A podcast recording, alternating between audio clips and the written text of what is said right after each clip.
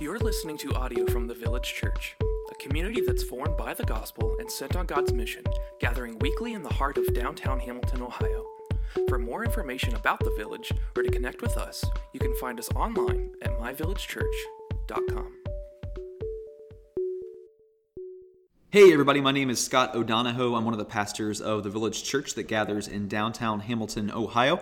And this is episode number six in a series of episodes kind of recapping some of the content from a class we're currently walking through in May of 2021 called Not Our Own, where we're hoping to cultivate clarity and compassion and an evangelistic community through conversations about gender and sexuality. If you've not listened to the first five episodes, I would encourage you to do that. Um, they are foundational for kind of where we are moving along uh, in this conversation. Last time, we started talking about uh, just the scriptures that hit on same sex sexuality. And we looked at uh, a couple of passages in the Old Testament. Today, uh, we're going to start looking at what the New Testament uh, has to say about same sex sexuality. So we we are going to do a couple of episodes actually about the New Testament. Um, we'll get into some weeds and stuff today and also next week a little bit as well. Um, but Today, I want to look at two passages that are related uh, in terms of a very contentious Greek word. Um, and so we're going to look at 1 Corinthians 6, 9 through 11, and we'll also look at 1 Timothy 1, 8 through 11. And I'm actually going to read both of those right now um, so uh, we know what we're getting into. So this is 1 Corinthians 6, verses 9 through 11. Or do you not know that the unrighteous will not inherit the kingdom of God? Do not be deceived, neither the sexually immoral, nor idolaters, nor adulterers, nor men who practice homosexuality, nor thieves, nor the greedy, nor drunkards, nor revilers, nor swindlers will inherit the kingdom of God. And such were some of you. But you were washed, you were sanctified, you were justified in the name of the Lord Jesus Christ and by the Spirit of our God. So that was 1 Corinthians 6, 9 through 11. Uh, want now to read 1 Timothy 1, 8 through 11. This is what Paul writes to Timothy. He says, Now we know that the law is good if one uses it lawfully, understanding this, that the law is not laid down for the just, but for the lawless and the disobedient, for the ungodly and the sinners, for the unholy and the profane for those who strike their fathers and their mothers, for murderers, the sexually immoral, men who practice homosexuality, enslavers, liars, perjurers, whatever else is contrary to sound doctrine, in accordance with the gospel of the glory of the blessed God with which I have been entrusted. All right, uh, so these two passages they introduce us to a, a, very important conversation about a very particular Greek word, arsenokoites. Um, there's a, a, popular question that you might hear uh, from time to time if you Google this. Uh, at some point, when you're trying to research about uh, sexuality in the Bible, um, you might come across this question of, man, is, is homosexuality, is that word really in the Bible? Uh, or is the word homosexual really in the Bible anywhere? In fact, there's a, a whole movie, there's a documentary coming out, uh, and maybe it's already come out or it is coming out in the near future called 1946 that's all about how the mistranslation of this one word, arsenokoites, uh, actually set the church on this unhelpful, unhealthy trajectory um, that, that put itself in opposition to the culture um, and has actually done lots of harm to the LGBTQ community. So, um, we are going to spend some time looking at this particular word. And, and so here's how it's translated uh, arsenokoites across various translations. In, uh, in what I just read to you, which was from the ESV, um, men who practice homosexuality. That's how this word, arsenokoites, is translated. Uh, in the NIV, um, it means those uh, who are practicing homosexuality. In the NASB, it's translated as simply homosexuals. And then uh, here's my uh, my preferred translation, which is from the uh, CSB, the Christian Standard Bible. Uh, they translate this word as males who have sex with males. All right, so those are some of the various ways that this one Greek word is translated across various English translations. Um, so some would say uh, that, that this word, arsenokoites, is referring to abusive, non consensual same sex sexual behavior or relationships, or maybe it's referring to, to cult practices, which we hit on a little bit last week when we looked at uh, the Old Testament. Um, or others would say that we simply can't know what this word actually means. Um, so those are two arguments. Uh, just to clarify, um, they can't stand together. either either we know that the word doesn't mean something, or we know that it, it we can't know what it means. Right? Either it means this, or we can't know what it means. Those two arguments can't stand together. But these both are things that, as uh, again, if you're researching, if you're Googling, listening to podcasts, reading stuff, some folks will put forward these arguments that, that it's referring to something beyond uh, just kind of loving monogamous same sex relationships, or that we simply can't know what this word means. So, we're going to spend some time digging into this particular word. All right, so um, the weird thing about the word arsenokoites is that we don't see this word in Greek literature at all before Paul uses it uh, here in his letters to the Corinthians and to Timothy. All right, so uh, brings about a valid question of how can we be sure of what it means if literally the first time we we see this word is in Paul's letter. Uh, just for context, um, this is not the only time Paul does something like this. Uh, in 1 Thessalonians 5:23, um, he uses the Greek word uh, holoteleis, uh, which means entirely. Uh, and, and that's used nowhere else in the New Testament or even in the Greek translation of the Old Testament. That word isn't used anywhere else uh, in the Greek versions of the scriptures. Um, and in Colossians 2:11, he uses the word apekdusis, uh, which means putting off the body. Uh, and that word occurs literally nowhere else in Greek literature in general, period. Uh, arsenokoites at least shows up later uh, in some other literature, but this word in Colossians 2.11, um, it doesn't show up anywhere else in Greek literature. And yet, because of the etymology of the words, the kind of the roots of the words, where the words came from, and because of the usage of the words, the context, how they're used, um, those two things together mean that we can understand what these words mean, even though we don't see them uh, in other places. So we can know what they mean. So what we're going to do is we're going to talk about the etymology then of arsenokoites, and we'll also talk about uh, its later usage as well to see if we can kind of stitch together some meaning here. All right. So, uh, the etymology of arsenokoites, the, the root of the word. Um, if you remember when we talked about uh, the word for suitable or fit uh, back in Genesis, when God wanted to make a partner that was suitable for Adam or fit for Adam, um, that was a, compound word in the Hebrew, uh, a, a, word that meant alike and a word that meant opposite or against. Those two words put together made the Hebrew word um, for suitable or fit. The same thing is true for this word, arsenokoites. Uh, comes from the word arsen, which uh, is Greek for male, um, like the, the biological sex, not uh, not an adult man, not a young man, nothing about age or status, but just male in general. And then it also comes from the word koites, which means bed. Uh, and often um, this word bed has a, an explicitly sexual kind of innuendo or connotation to it, depending on its use. Um, it's actually where we get our English word for coitus, uh, which which also means sex.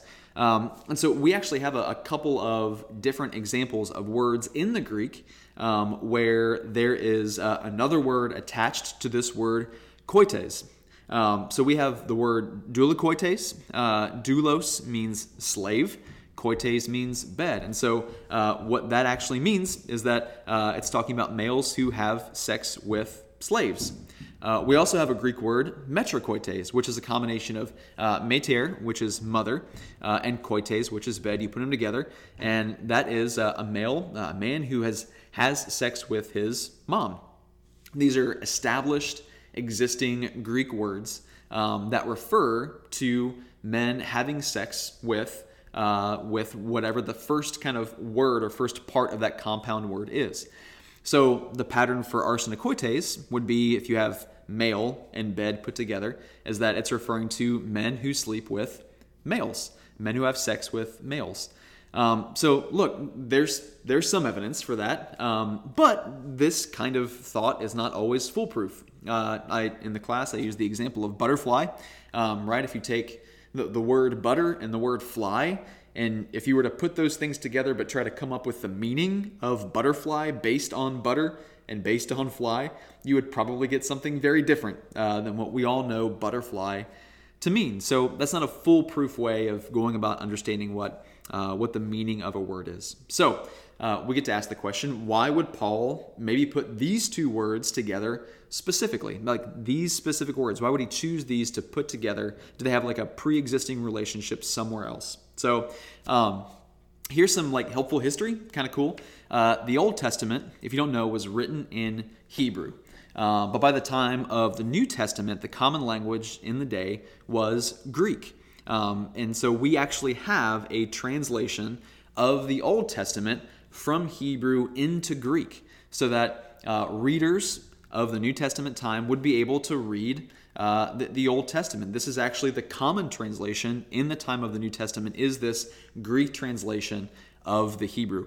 Um, and this translation, it's called the Septuagint. You may have heard of it before. If you ever see in your Bibles like a footnote that says LXX, all in capital letters, um, that's shorthand for the Septuagint. That's referring to the Greek translation of the Old Testament. Um, and so the authors of the New Testament, they, they read Greek, they also wrote in Greek. And so this is very, very helpful for us because we can now, looking back at both the Greek uh, Old Testament and the Greek New Testament, we can see if the authors of the New Testament had in mind um, references to the Old Testament and the things that they were writing because they may have used the same words or used the same phrases uh, that, that were found in the Old Testament. So, super cool, super helpful. Uh, so, we get to ask man, do these two words, arsen and koites, uh, do they show up together somewhere in the Greek translation of the Old Testament um, that Paul would have read, he would have taught from, he would have built his theology from? Um, do these words exist somewhere that might have given him the idea, hey, put these two things together and, and folks will know what I'm referring to? Uh, and the reality is, yeah, like we see these two words show up in the Greek translation of the Old Testament, and it's always referring to uh, someone sleeping with men. Uh, so in Numbers 31, 17 through 18, and in Judges 21, uh, 11 through 12, we see arsen and koites next to each other in the Greek, uh, and it's referring to women uh, who had sex with men, uh, who slept with men. And the other two instances that we see these two words together are actually Leviticus 18:22 and Leviticus 20:13 which, if you listen to the last episode that we did on same sex sexuality in the scriptures in the Old Testament, those verses are verses that we talked about. Uh, and it refers to men who sleep with men. Uh, that's that's the prohibition that we kind of landed on when we looked at those verses last time. Is that we said, hey, uh, Leviticus seems to prohibit same-sex sexual behavior in general, uh, at least between men. And these two words, arsen and koite, show up uh, by each other here in those two verses in particular. And so, man, in all instances that we see uh, arsen and koites used in the Greek translation of the Old Testament, they're always referring to someone sleeping with other men. So, based on uh, kind of its known etymology, it, it, likely, this word arsenokoites, it likely refers to men sleeping with other men, males sleeping with other males. Uh, so when it comes to usage, we get to ask, hey, like, is this word, is it used later? Because we know it doesn't show up uh, anywhere else in Greek literature before uh, Paul writes it or uses it in the New Testament. Does it show up later in other literature after Paul? Um, is it used in a similar way? Um, so we can look at Jewish literature, and uh, while it shows up in some later Jewish literature, uh, the way it's used just kind of in a, a, laundry list of do's and don'ts, and it doesn't really give us much clarity um, or specificity around the meaning of it. So it's not super helpful. Jewish literature at the time, uh, Christian literature, it's used multiple times as well. Um, there's actually uh, there are a couple usages. One is is mo- more significant than the others. Uh, Eusebius, who was a, a, church guy, he he was around 265 to 340 AD. Um, he was actually commenting on something that someone else wrote uh, in reference to uh, people who were associated with arsenokoites. Uh, and Eusebius, this church father, writes uh, as a comment, he says, Among the Greeks, wise men who have male lovers are not condemned. So, in reference to uh, a comment that someone else had had written about people being associated with arsenokoites, Eusebius says, "Hey, among the Greeks, wise men who have male lovers, they're not condemned. In other words, same-sex sexual behavior is fine. It's okay." Uh, this is a, a, strong context clue that arsenokoites really does mean uh, males having sex with males. Um, Origen, who was a, another uh, church father, he lived from 184 to, to 253 AD. He also used uh, another form of arsenokoites, arsenokoiten, um, when talking about those pursuing lusts contrary to nature. Uh, which we'll actually kind of hit on that phrase a little bit in, in Romans 1. Um, and he mentions arsenokoitien uh, in a list alongside adultery and temple prostitution. So it doesn't necessarily give us a positive definition of like, hey, this is what arsenokoitien means. Uh, but what's interesting is there is a distinction from arsenokoitien and adultery in general and from temple prostitution. Like there's a distinction between those things, which which means that it's not either one of those. It's something else uh, that's distinct from that. So uh, that's Christian literature usage uh, down the road. And then we can even look at early Bible translations uh, from the Greek to other languages, uh, looking at Latin, looking at Coptic, looking at Syriac. Uh, in Latin, the word arsenokoites is translated as men who have sex with males. Uh, in the Coptic, it's sleeper with male. In Syriac, it's those who sleep with males. Um, so it seems that there is a common usage, uh, common translation, and later usage of the word arsenokoites. And so, where its usage is understood, there seems to be a consensus that it means uh, men who sleep with males or males who sleep with males. There doesn't seem to be a contrary usage uh, at this point in time. All right. So uh, let's look at the usage of, of actually the passages that we started reading from uh, 1 Timothy uh, and 1 Corinthians. Are there context clues here for what it might mean? Um, in 1 Timothy 1, which was the, the second passage that we looked at, um, we know that Paul, as he's, he's writing this paragraph, he has the Old Testament law in mind because he, he literally talks about how the law is good. like the, the law being good. That's our first clue that he has in mind the Old Testament law. And in fact, he orders uh, the list of sins in that paragraph in the same order um, as the Ten Commandments. If you look at uh, honoring your parents, uh, not murdering, not committing adultery, not stealing, not lying, uh, we see kind of the, the flow of his sins hitting in, in the same exact order as the Ten Commandments, right? So he has the Old Testament law in mind. And, and arsenokoites, um, it would have fit in as a violation of, uh, hey, do not commit adultery.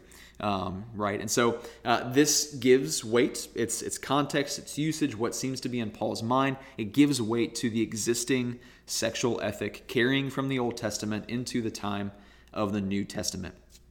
And then if we look at 1 Corinthians 6, uh, man, this passage is kind of fun. It's unique a little bit because it looks the same on the outside. In our English translation, it looks exactly the same. Um, but there's actually there are actually two Greek words underneath the hood of this passage that lots of translations combine into one phrase or, or one word. Um, there's arsenokoites and there's malakoi. Um, so arsenokoites, this is the word that we've been talking about today. Um, but there's also this word malakois or malakos, uh, which which means soft or effeminate uh, in some ways, and it's this word goes invisible um, in most translations of this passage uh, for a good reason. All right, so uh, in the culture of the New Testament, uh, they did not have categories of gay and straight. Uh, they didn't have those categories of orientation. Uh, they talked about people being masculine and feminine. In masculinity and femininity, they had a, a particular sexual connotation about them. Uh, not exclusively, um, but in, in the context in which sex or sexuality was being discussed, masculinity and femininity had a, a very uh, sexual connotation about it. If you were masculine as it related to your sexuality, um, it meant that, that you were uh, the active partner in sex, regardless of who it's with. You could be a guy uh, and, and, be in a same sex relationship uh, with someone, and, and that wouldn't make you any less masculine if you were the active partner uh, in uh, in the actual sexual relations. Um, same thing is true for feminine. Uh, if you, that meant that you were the passive partner in sex, regardless of who you had sex with. So you could be sleeping with uh, a, a, woman, but if you took on a more passive role in the sexual behavior, you would be considered more feminine. Um, so especially in uh, male to male uh, same sex sexual relationships, um, these words carried a particular connotation about them in terms of the active and the passive role. Um, and so, what we see in this paragraph in 1 Corinthians 6 is that this word, malakos, uh, soft, effeminate, uh, pointing to the, the more passive role in sex, that this word is sandwiched between the Greek word for adultery and our word arsenokoites in the Greek. It's, it's sandwiched right between the two of these words. So there's a, a literal, like a strong context, immediate context of sexuality for this particular word, uh, in particular, sexual sin. And so while the translation, uh, males who have sex with males, um, it's still an accurate summary of arsenokoites um, man, and Malakos put together. Um, under the hood, in the Greek, you actually have an explicit calling out of both partners in same sex sexual behavior. You have both the active partner and the passive partner, the masculine partner and the feminine partner, being called out here in this paragraph, which is pretty unique uh, here in the Greek. So, all that being said, why would then folks continue uh, to say that homosexuality?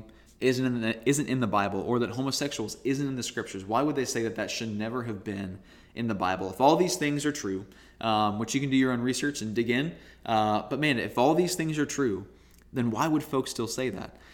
And and the reality is like I would agree that that folks translating arsenokoites as either homosexual, uh, as in the noun, like referring to someone who's gay, or um, man, homosexuality, as in the orientation. Translating arsenokoites in either one of those ways is a bad translation. I would agree with people who would say that. Um, and I would, I would agree with them because the term is specifically about the action. It's about same sex sexual behavior.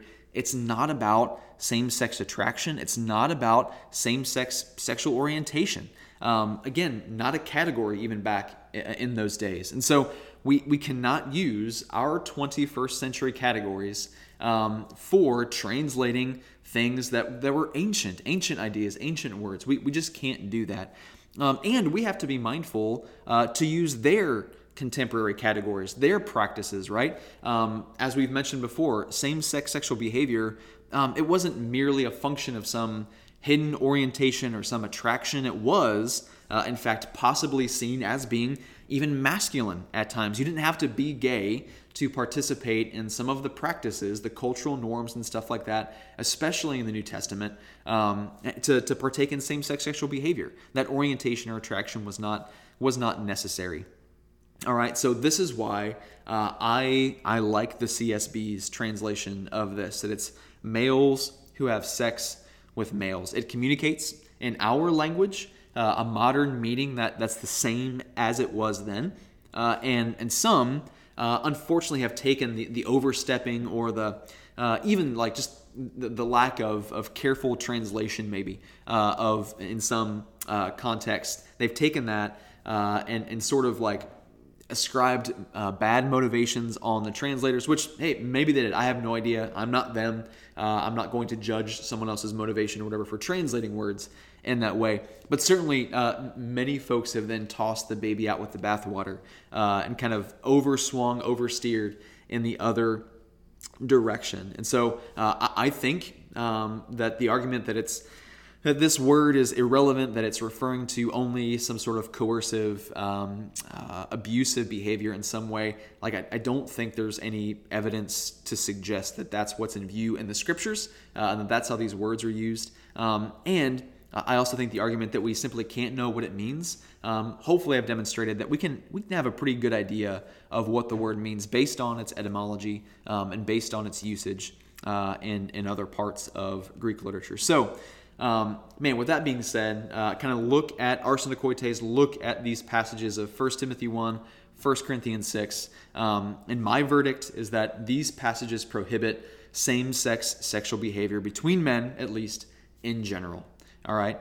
Um, so very similar to the verdict in uh, when we looked at Leviticus um, 18 and 20. Um, kind of the same verdict here in 1 Timothy 1 and 1 Corinthians 6. So um, I'm going to pause here for today. Uh, next time we'll come back, we will look at Romans 1 and might actually hit on some of what Jesus uh, might actually say um, about same sex sexuality as well. So thanks, guys, for listening. Hope these are helpful, uh, and we'll see you next time.